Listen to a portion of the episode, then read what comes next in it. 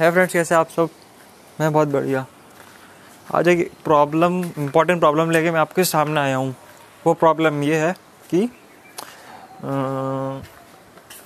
जैसे जैसे अगर आपके एग्ज़ाम निकल गए कॉम्पिटिटिव एंट्रेंस निकल गए तो ठीक है, जाओगे प्लेसमेंट हो जाएगी। या फिर गवर्नमेंट और ये सब, या प्रो भी एग्ज़ाम दे रहे हो जॉब से रिलेटेड या फिर किसी कॉलेज में प्लेसमेंट से रिलेटेड और वो सब आपका हो गया तो ठीक है। लेकिन आपका वो सब नहीं होता है। तो फिर आपको ऐसी करनी करती है, बहुत बेकार सी जॉब दस हज़ार, पंद्रह हज़ार, बारह हज़ार, पच्चीस हज़ार, तीस हज़ार, पैंतीस हज़ार, चालीस हज़ार। तो ये ज़्यादा बोल दिया मैंने, दस पंद्रह हज़ार की जॉब मिलती है और उसमें भी आप कैसे निचोड़ देते हैं। तो ऐसे समय के लिए मुझे एक चीज़ याद आई कि मुझे लगा भाई इंटरनेट भंडार है। इसको जिसने फोड़ डाला ना, वो कुछ भी आगे करके निकल जाएगा।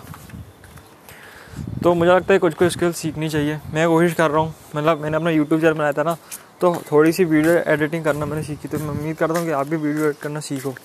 सीखो अभी वीडियो एडिट करना। मैं भी सीख हाँ अब मैं और और फिर से सीखूँगा वीडियो एडिट करना।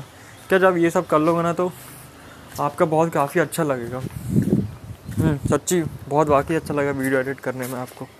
बहुत मज़ा आएगा आपको वीडियो एडिट करने में। हाँ बहुत मज़ा आएगा वीडियो एडिट करने में अगर आपने सीख लिया तो। आप आपकी अर्निंग भी हो जाएगी और ये भी हो जाएगी ठीक है? क्योंकि at the end of the day अगर आपका एग्ज़ाम निकल गया है तो गवर्नमेंट जॉब में तो ठीक ठाक अच्छी सैलरी मिल जाएगी।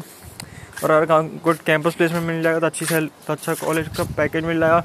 लेकिन अगर आपने नॉर्मल जॉब करी तो दुनिया तो पूछेगी, आप कितने पैसे कमाते हैं? आप बोलेंगे, सर टेन थाउज़ेंड